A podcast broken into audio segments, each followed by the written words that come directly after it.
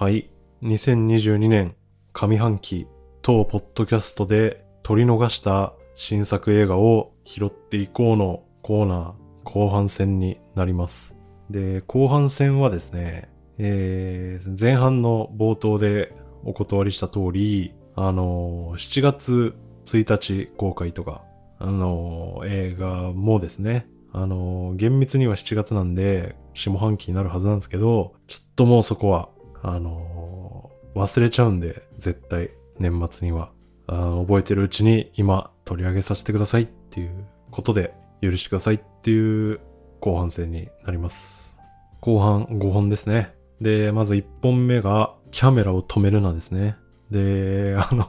これいきなり、ちょっと、最新作なんですけど、確かね、7月15日公開ですか？だったと思うんですけど、あのっていうのも、これはあの僕、試写で見まして、それがあの6月だったんですよね。なので、あの公開はこの間なんですけど、僕が見たのは6月なんですよっていうことで、ちょっと入れさせてください。ということで、1本目、キャメ止めなんですけど、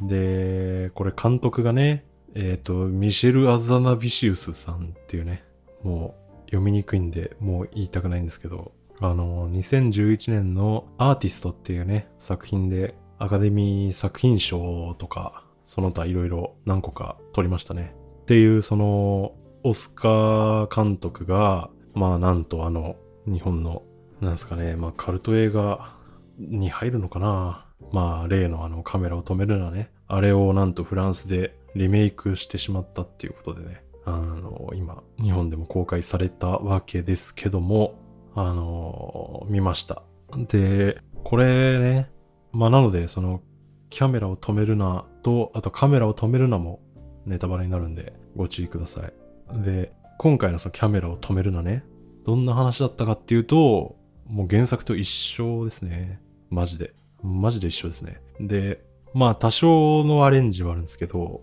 めっちゃ一緒ですね。あの、結構セリフもその一部変えてるっていうぐらいで、全体的にはやっぱセリフも結構なぞってる感じですね。で、まあわかりやすいアレンジで言うと、そのギャグその下ネタとかは、まあそこはお国柄なのか、やっぱ日本よりも結構直接的な表現になっていたし、あの、扱う下ネタもね、まあ日本のよくある下ネタよりは、あの、濃いめの感じだったですかね。まああと、あの、扱う血の量とかも多分多かったんじゃないですかね、日本版よりっていう印象ですね。で、本当に、本当にまんまリメイクって感じなんで、だから、まあ、その今回のキャメラを止めるなの方は、まあ、普通にその日本版をよく知らない、その海外の人が見ればいいんじゃないですかねっていう感じですね。だから、まあ日本の人は普通にオリジナル見りゃ済むっていうか、もうそれでいいじゃんっていう感じですね。まあ一個思ったのは、この映画って、その前半がその One Cut of the Dead っていうね、その劇中劇のそのワンカットで撮るゾンビ映画になっているじゃないですか。で、後半でその裏側が明かされるみたいな話だったんですけど、あの、このキャメラを止めるなの方は、その One Cut of the Dead その前半のやつが、ちょっとね、若干ですけど、ちゃんと撮れちゃってるっていうか、なんですかね、その原作っていうか日本版の方は、あの前半のワンカットのやつが結構見てて不安になってくるぐらい、すんごいダメな映画じゃないですか。なんか、え、この感じでいつまで続くんだっていう、ちょっときついんですけどみたいな思いを抱きながら前半見続けて、その前振りであるその前半がダメすぎるがゆえに後半がまあ生きてくるみたいなところがあるじゃないですか。だったと思うんですけど、その、まあこの今回のリメイクは、まあやっぱ監督にね、その手腕があるせいなのか、ちょっとね、やっぱあの日本版より若干ですけどね、あの、言うてダメ、ダメな感じなんですけど、ただ若干ちょっと見れる感じになっちゃってるんですよね。だからそこが、まあある意味、そうなったことで前半のその見づらさ、前半のしんどさが減ったんですけど、でもその分、後半の爆発力がちょっと弱まってるんかなっていう印象がありましたね。そう、だから日本版はね、その前半が、まあ、ちょっとしんどすぎる感じもあるんですよね。あまりにひどいのが結構長いんで、ただまあそこ耐えれば後半面白いんですけど、そこをね、だから今回前半がちょっと見やすくなったんですけど、その分ちょっと後半のインパクトが減ったかなっていう。だからそこをまあ良しとするかどうかはちょっと人によって分かれるかもしれないですね。っていう、それは一個思いましたかね。で、あともう一個は、これはあの、良かったポイントなんですけど、これはあの日本版の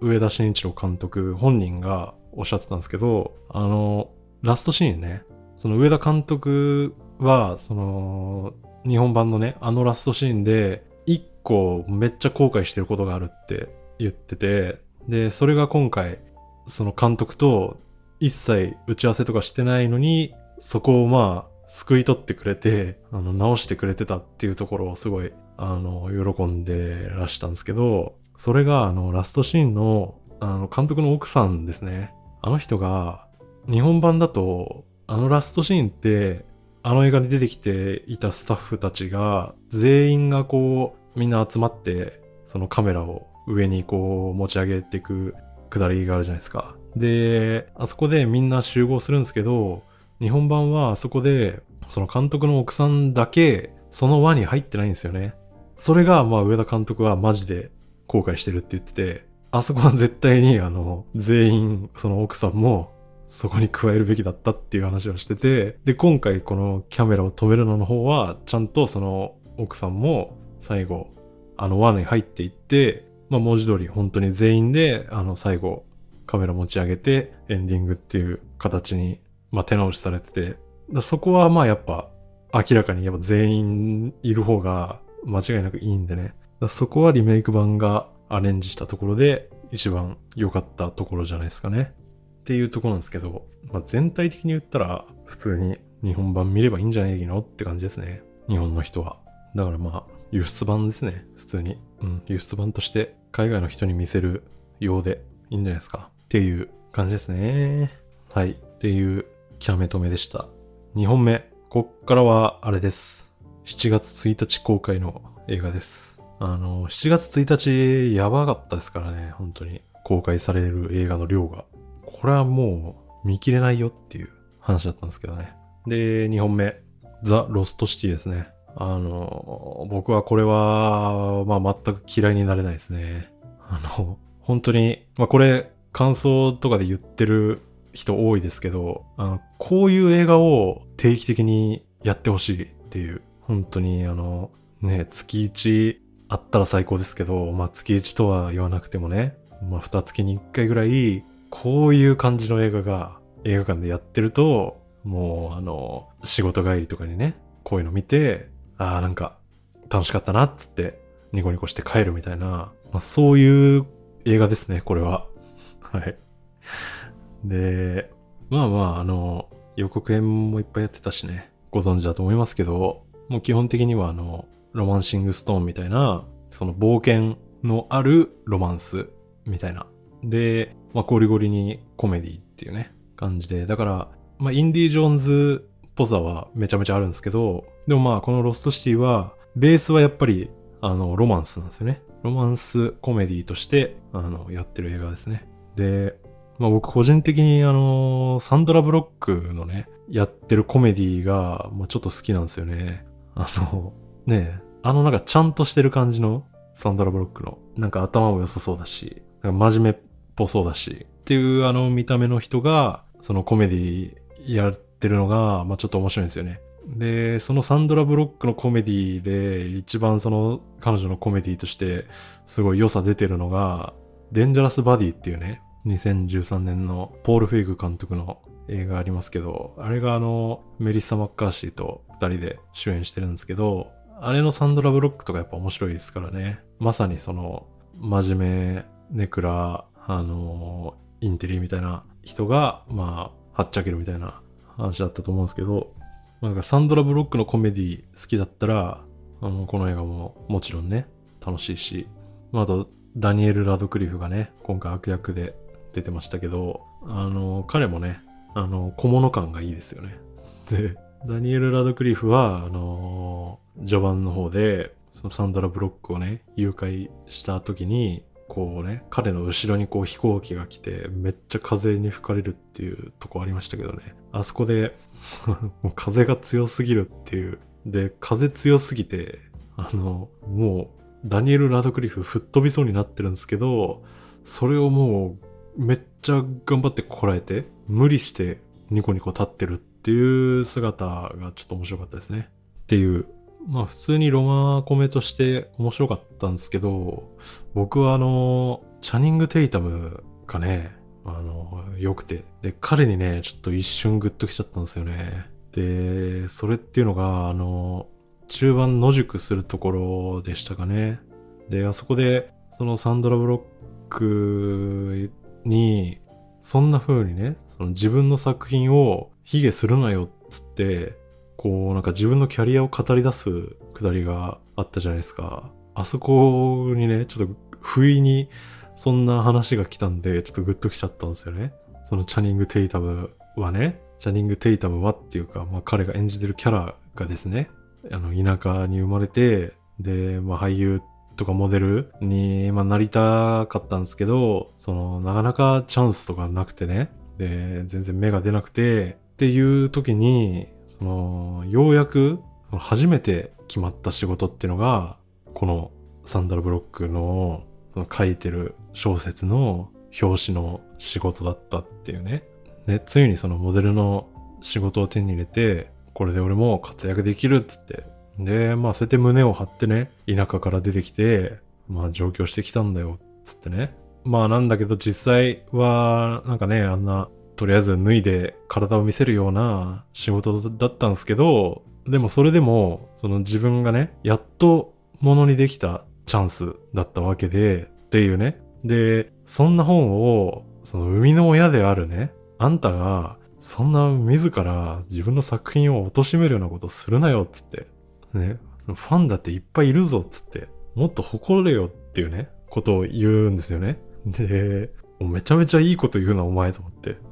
急に。そのね、まあ、まさにこのザ・ロストシティっていう映画が、映画自体が、そのある意味、ちょっとその B 級アクション映画的な、あの作風になっているわけですけど、で、それに対してやっぱこの映画見てね、その、あまりにもなんか B 級っぽすぎて、なんか展開も読めるし、意外なことは起きないし、みたいな。で、あんまり面白くないっていうね、その意見の人もいるんですけど、でもそういうその B 級映画的なエンタメっていうのもね、そのまあ B 級って言い方に現れてるようにね、そのなんか劣ったそのジャンルっていう見られ方をされがちですけど、でもやっぱそういうジャンルにもまあファンはめちゃくちゃいっぱいいるし、あの別にああいう大作映画よりその表現としてその作品アートとして劣っている存在っていうことでは、もちろん決してなくてね、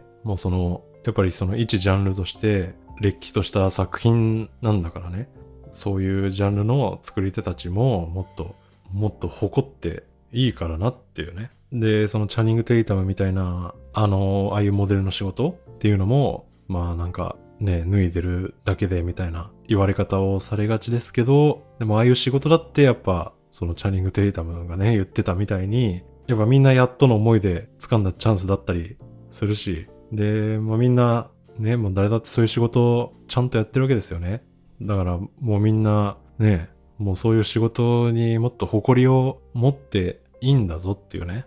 そのね、職業に寄せんなしみたいなことじゃないですけど、まあまあ、実際ね、やっぱどんな仕事だってみんな本気でやってるんだからね。バカにしていい仕事なんかないしね。バカにしていい作品なんて、まあないわけですよ。って思うとね、やっぱこのザ・ロストシティみたいな映画は最高だねっていうことになるんですよね。っていう感じで、あの、ずっと楽しい映画だったし、このチャニング・テイタムの下りで、ちょっとグッとくるし、このね、二人のロマンスもなかなか良かったしね。あの、普通にいい映画だったと思いますね。ロストシティ。まあ、ポストクレジットのね、ちょっとブラピの下りは、あのーあれはちょっと打足だったと思いますけど、まあまあ、あのーそんなことはまあ、いっかって感じでね、あのー楽しめる映画だったんじゃないですかね。はい。で、次は、8本目ですか？えー、8本目は、ブラックフォンですね。うん。これは、スコット・デリクソン監督ですね。ヘルレイザーの何作目かわかんないですけど、何作目かをやってるし、あの、あとはあの、フッテージっていう映画でね、イーサン・ホークと、まあ、ホラーやってますね。で、だし、まあ一番、あの、名前が売れたのは、あれですね。ドクスト。ドクター・ストレンジの一作目をやってますね。で、まあそのドクストを終えて、そのマーベルスタジオでのね、大仕事を終えて、じゃあちょっともう一回自分のやりたい、その自分のこうね、コントロールの効くサイズの映画をまた撮るかなっつって撮ったと思われるのがこのブラックホーンですね。で、あれですよね。このスコット・デリクソンはドクストの2のあのマルチバース・オブ・マットネスも当初はやる予定だったんですけど、早々に降板しちゃったんですよね。確かね、その方向性の違いみたいな感じで。で、まあ、サムライミになったわけですけど。まあ、だから、このマーベル仕事にはちょっと思うところあって、自分の本来のね、その、ホラー映画の作品に、ま、戻ったっていうことかなという作品ですね。で、これは原作小説があって、ジョー・ヒルっていうね、あのースティーブン・キングの息子なんですよね。で、まあ僕はそのジョー・ヒルの小説とか読んだことないんで、別に彼がどんな作家なのかとかは、まあ、正直わかんないんですけど、まあこのブラックフォンっていう映画を見た限りでは、あれですね、ちょっとスティーブン・キングっぽい感じでしたね。この映画は、まあね、良かったとこいっぱいあって、あの、やっぱね、子供たちの友情ですよね。で、あの辺なんかはやっぱ、ザ・ボディを思い出しますしね。あ、すいません。スタンドバイミーですね。ちょっと原作小説のタイトルの方で言ってしまいました。すいません。スタンドバイミーですね。まあ、それっぽさあるし、でね、なんかもう文字通り俺の屍を超えてゆけみたいな話でね。あのああいうその幽霊とか、ああいうオカルト的なものが味方側にいる話っていうのはまあ非常にやっぱいいですよね。で、そのね、助けてくれる子供たちもやっぱね、いい奴らだったし、特にね、あの終盤のなんかいじめっ子みたいなやついましたけど、ヤンキーみたいな。あいつなんかね、なんかツンデレっていうかね、あの感じもね、ちょっと可愛かったですよね。別におめえのためじゃねえから、みたいな感じで、こうヒントをね、くれるみたいな、いいやつでしたね。で、あとやっぱ面白かったのはあの終盤のね、特訓シーンですよね。あれ、あれはね、あの他の人の感想とか見てると、あの、明日のジョーやってたとかね、書いてあって、まあ確かにっていうね。で、あれですよね。まあそれ言ったらあの、ベストキットとかね、そういう要素でもありますよね。だから、あの、まさかね、この映画で特訓シーン見られると思ってなかったんで、そこはね、なんかお得感でしたよね。で、なんか熱いシーンでね、びっくりしましたけど。あと、あの、妹妹も、あの、予知夢の能力持ってましたしね。で、妹周りですげえ良かったのは、あの、やっぱお祈りのところで、その予知夢見るために、毎回、あの、ちょっと儀式的なことをやってね、神様に祈るわけですけど、その神様がもう全然役に立たないから、あー最終的にもう亀に切れるっていうね。もうそこも最高でしたよね。あの それなっていう。そういう描写は非常に好感が持てたし、あとはね、あの、一切の躊躇なく岩で人を殴るっていうね。もう、あのそこもね、かっこよかったですよね。もうおっかないですけど。で、もう妹は非常にいいキャラしてましたね。で、あとはやっぱあの、大人のね、役に立たなさ。で、まあ警察が役に立たないっていうのはまあ当然として、やっぱお父さんね、あの、あの人。まああの人ね、もう娘にゴリゴリ暴力振るっててダメなんですけど、でもそのね、その、クズ野郎っていうよりかは、その本当に、本当に心の弱い人っていうのが、すごい、あの、見えて、辛かったですね、あの人は。もうそのなんか、ああいう形で支配することしかできないみたいな。もう、その親として機能できない人で、まあだからこそ、こうね、アル中にもなっちゃうし、みたいな。で、もうね、最後もね、泣きながら謝るみたいな人で、非常にね、その弱い人なんだなっていうところで、ちょっと辛さもありつつ、で、一方ね、あのイーサン・ホーク演じるグラバーの弟、あいつね、あいつが 残念すぎるっていう、あそこ爆笑でしたね、本当に。もうね、なんか一人で頑張ってんなと思って、で、なんか全然、全然お前真相突き止めねえなとか思ってたら、最後ね、気づいちゃって、ここ？みたいな気づいちゃってね。で、も気づいた瞬間死ぬっていう。もうね、あそこは非常に楽しいあたりでしたね。で、やっぱりなんと言っても、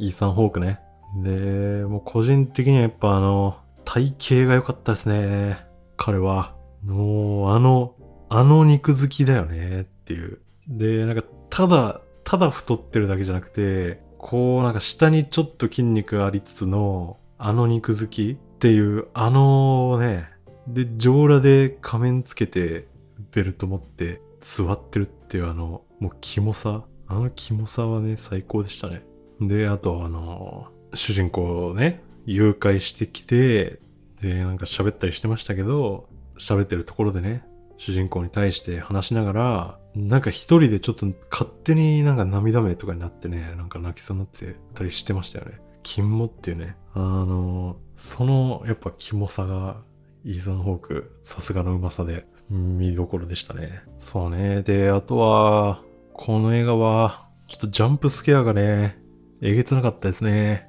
序盤のね、あそことか、もうね、本当に疲れましたね。なんか、予測不可能なところで来ましたよね。あれね。あんなんね、あんなん飛び上がるでしょっていう話でね、本当に非常に体力使うんですけど、うん、まあ、そういうね、えげつないジャンプスケアもありつつ、熱い子供たちの青春映画でもありつつ、イーサン・ホークが気持ち悪い映画でもあるというね、あのー、楽しい映画だったんじゃないですかね。でね、僕あのー、映画見た後にこの間知ったんですけど、あのイーサン・ホークのつけてるマスクってね、あれ、作ってんのトム・サビーニらしいですね。エンドロールで僕見逃してましたね。トム・サビーニっつったらね、あのジョージ・エロメロとね、組んでた特殊メイク界の、まあ、レジェンドですよね。ね、あの人が作ったマスクらしくて。まあね、通りで、通りでいいマスクなわけですよね、あれね。うん。っていうブラックフォンでしたね。はい。で、9本目。えー、これも7月1日公開のやつですね。えー、私は最悪という映画ですね。で、これは、ヨアヒム・トリア監督ですね。この人だと、あの、テルマって映画が有名ですかね。で、僕は、あのー、この監督の作品は今回初めて見ましたね。で、これは、ちょっとね、個人的に結構刺さっちゃいましたね、これは。うん。で、この映画の主人公のユリアっていうのが30代なんですけど、まあ僕はまだ彼女よりは年下ですが、まあギリ同世代というか、その、いわゆるあれですね、ミレニアル世代に入る人は結構これ刺さるんじゃないですかね。あの、まあ、あの、このね、ミレニアル世代っていうと、その、もっと上の世代の人たちに比べると、こう入ってくる情報とかね、で、その社会の自由度とかも上がってたんで、こうね、その、もっと上の世代よりは、結構その生き方とかに、その選択肢多かったりして、で、かといって、その、もっと下の Z 世代ほど、その、生まれた瞬間からもう、情報化社会みたいな、そういうわけでもないんで、だから、ちょっとその、自分見失いがちっていうかね、いうとこがね、やっぱあると思うんですよ。この映画のユリアも、ね、まあ冒頭まさにそんな感じのこと言ってましたけど、まあね、その結構いい年になってきたんだけど、まだこう何者にもなれてない自分。で、まあなんならその何者になりたいのかっていうのも、ちょっとまだ正直分かってないみたいな。で、ね、この劇中、セリフありましたけど、君は何を待ってるの？とか言われちゃったりして。でね、いやーっていう、でも、でも違うんだよ、みたいな。このね、その言語化できない感情で、その自分が自分の人生の主役に慣れてない、いつも誰かの人生の脇役みたいな感覚でいると。でも、その人生は続くんでね、 life goes on なんでね、あの、まあ、いろんな選択を迫られると。で、まあ、この映画のそのユリアを通してね、それでいいっていうかね、あのー、なんか、その大人になるっていうか、この社会に適応していくみたいなことっていうのは、こう、なんかね、自分のペースでいい、いいんだよっていうか、ゆっくりだっていいんだよっていうようなことを、まあ言ってくれてるようなね、なんかそんな映画でしたね。その、もう人生は常に選択の連続でね、もう選択を迫られてるわけですよね、日々。で、まあ、そんな人生における選択っていうのは、まあ正解はわからないじゃないですか。わからないっていうか、まあ正解なんかないっていうね、ことなんですけど。で、正解ないからこそ、まあやっぱ少なくともね、その自分の納得する形で選択していきたいものだねっていう、そんな感じですね。で、まあやっぱその辺は、この映画のエンディングが結構良くて、最後はね、このユリアは、まあそのカメラマンとして何者かには慣れたっぽいんだけど、でもあの、一瞬ね、その窓の外にいる子供と、あとはまあ妻ぽい人と一緒にこういる元彼をね、眺めたりしてて、その彼女の人生における選択の結果、カメラマンっていうね、何者かにはなれたんだけど、でもその一方であり得たかもしれない未来みたいなものが、まあその代わりに手にできてないみたいな。で、まあただ、あの、その二者対立をだけ見ちゃうと、なんかね、その仕事か家庭かみたいな話になっちゃいそうなんですけど、でも、まあ、このラストが言いたいのは多分そういうことじゃなくて、その、まあ、人生における選択とはみたいな話ですよね、多分ね。だからその、やっぱりね、その何かを選ぶっていうことは、それ以外を捨てるってことなんで、だから、人生において、まあそういう選択に正解はないからさっていう。だからやっぱ、その、自分が納得できるね、選択をしていこうなっていう。で、ユリアは、まあ、ああいう選択をしてきて、ああなりましたっていうね、いう話で。だからまあその辺をね、やっぱほぼセリフなしで、最後、エンディングになってたのはやっぱね、良かったんじゃないですか？っていうことで、まあすごい僕は好きな映画だったんですけど、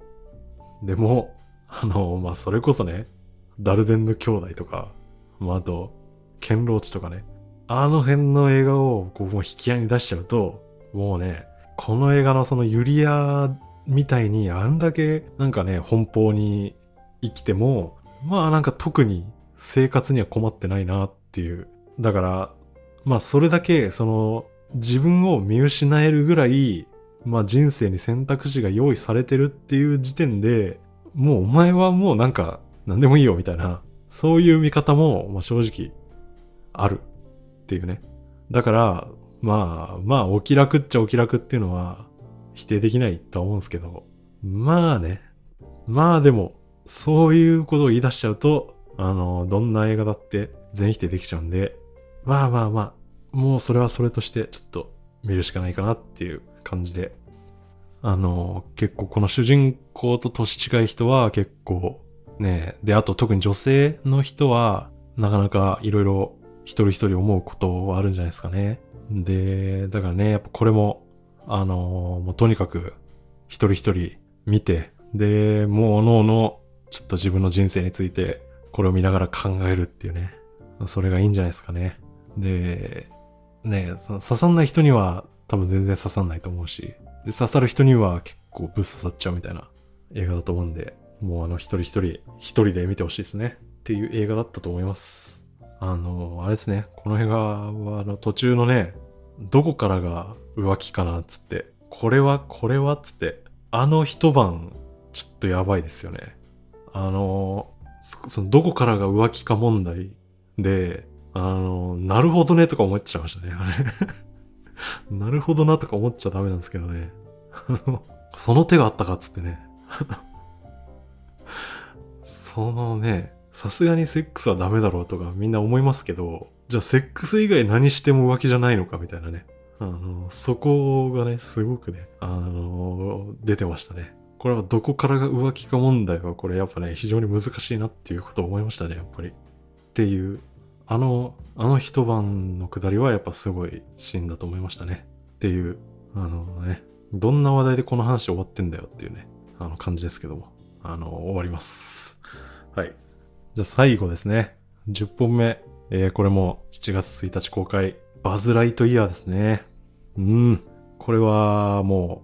う言うまでもなくトイストのスピンオフですね。まああの、キャプテンアメリカがね、バズ・ライトイヤーやってるっていうことで、あの、クリス・エヴァンスのことですけども、これがね、あったわけですけど、まああの、SF 映画として、やっぱ普通に楽しめましたよね。で、あのレッサーパンダと同じく、これもやっぱり、あの、さすがのピクサークオリティだったじゃないですか もうね、結構、あの SF のみんなが好きなやつ全部載せっていうか、で、まあ、特に最初とかね、これもうみんなすでにノーランの名前出してますけど、もうね、まさにインターステラーとかでやってたやつですね。だからそのノーランが2時間半ぐらいかけてやるような話を、まあね、第1幕っていうか、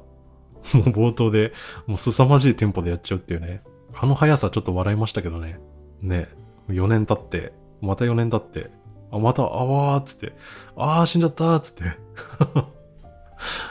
ねあのー、あれですよ、ピクサーで言ったら、カール G さんの空飛び絵の冒頭みたいな。あれもその冒頭のね、妻との下りっていうのがね、すえげつないテンポで、ポンポンポンポン、ものすごいテンポで、ものすごいわかりやすさで、こうね、物語の設定を説明していくっていう秀逸なシーンでしたけどね。あの、テンポ感で言ったら、それに匹敵するスピードでしたね。あの、このバーズライトイヤーの前半。で、まあまあ話自体は普通に面白かったですよ。あのー、まあ、まあ普通にって感じですけどね。だから、まあなんかあんまり記憶に残る感じではないですけど、なんだろうね。なんか、無難に無難に面白いみたいな。で、まあだからね、その、例えば、あの僕のね、好きな SF で言うと、あの、リュック・ベッソン監督のね、バレリアン、千の惑星の救世主っていう映画があるんですけど、あれとかね、やっぱもう、あれぐらいやっぱ気合入ってるっていうか、もう決まってる映画だと、こうね、楽しくなるんですけど、なんかそういうちょっと気合入ったところはあんまなくて、なんか普通に、やっぱ普通に面白いって感じのバズ・ライトイヤーでしたね。まあまあ普通に面白ければ十分なんでね、いいんですけど、またやっぱ記憶に残る感じではちょっとないっていうね。で、やっぱこの映画の、まあ、問題じゃないんですけど、その難しいところっていうのはやっぱりトイストとの関わりですよね。あのー、まあ、SF 映画として普通に面白いしよくできてるんですけど、そのトイストのスピンオフって考えるとね、なんか、これかっていうね、気はしちゃいますよね。そう、なんかトイストーリーの存在を、あの、一旦忘れると、もうほんと普通に、普通に SF 映画って感じでね、あの、無難に楽しめるんですけど、でもまあこの映画冒頭でね、その、トイストーリーの話わざわざしてくるしね、その、アンディはこの映画を見てバズのおもちゃを買いましたみたいなテロップで最初に出してくるんでね。だからまあ意識しちゃうし。で、ね、そのアンディが見たってことは、じゃあこの映画は90年代に作られた映画なんだよなーっていう。でもなー、90年代の映画にはちょっと見えないしなーっていうことを思いながらね。あの、見ないといけないっていう。って言ってもまあ、あの、そのバズらしさ、バズらしさをこの映画が壊しちゃってるかっていうと、そこはね、そんなことはないかなっていうね、とは思ってまして、ねえあのー、この映画のバズの、俺が俺が、みたいな感じっていうのは、なんかそこはね、やっぱトイストーリーの初期のバズも、その若干共通してるとこあるし、で、あとやっぱこのバズをおもちゃ化した時に、この機能はやっぱおもちゃの方にもつけるよね、みたいなものはやっぱ逆算してね、その、この映画のバズにも反映されていたしね。その辺は納得なんですよね。で、その、あとは、このバズ、この映画のバズと、あのおもちゃのバズっていうのは、やっぱ別人格なんで、別にね、その、キャラクターが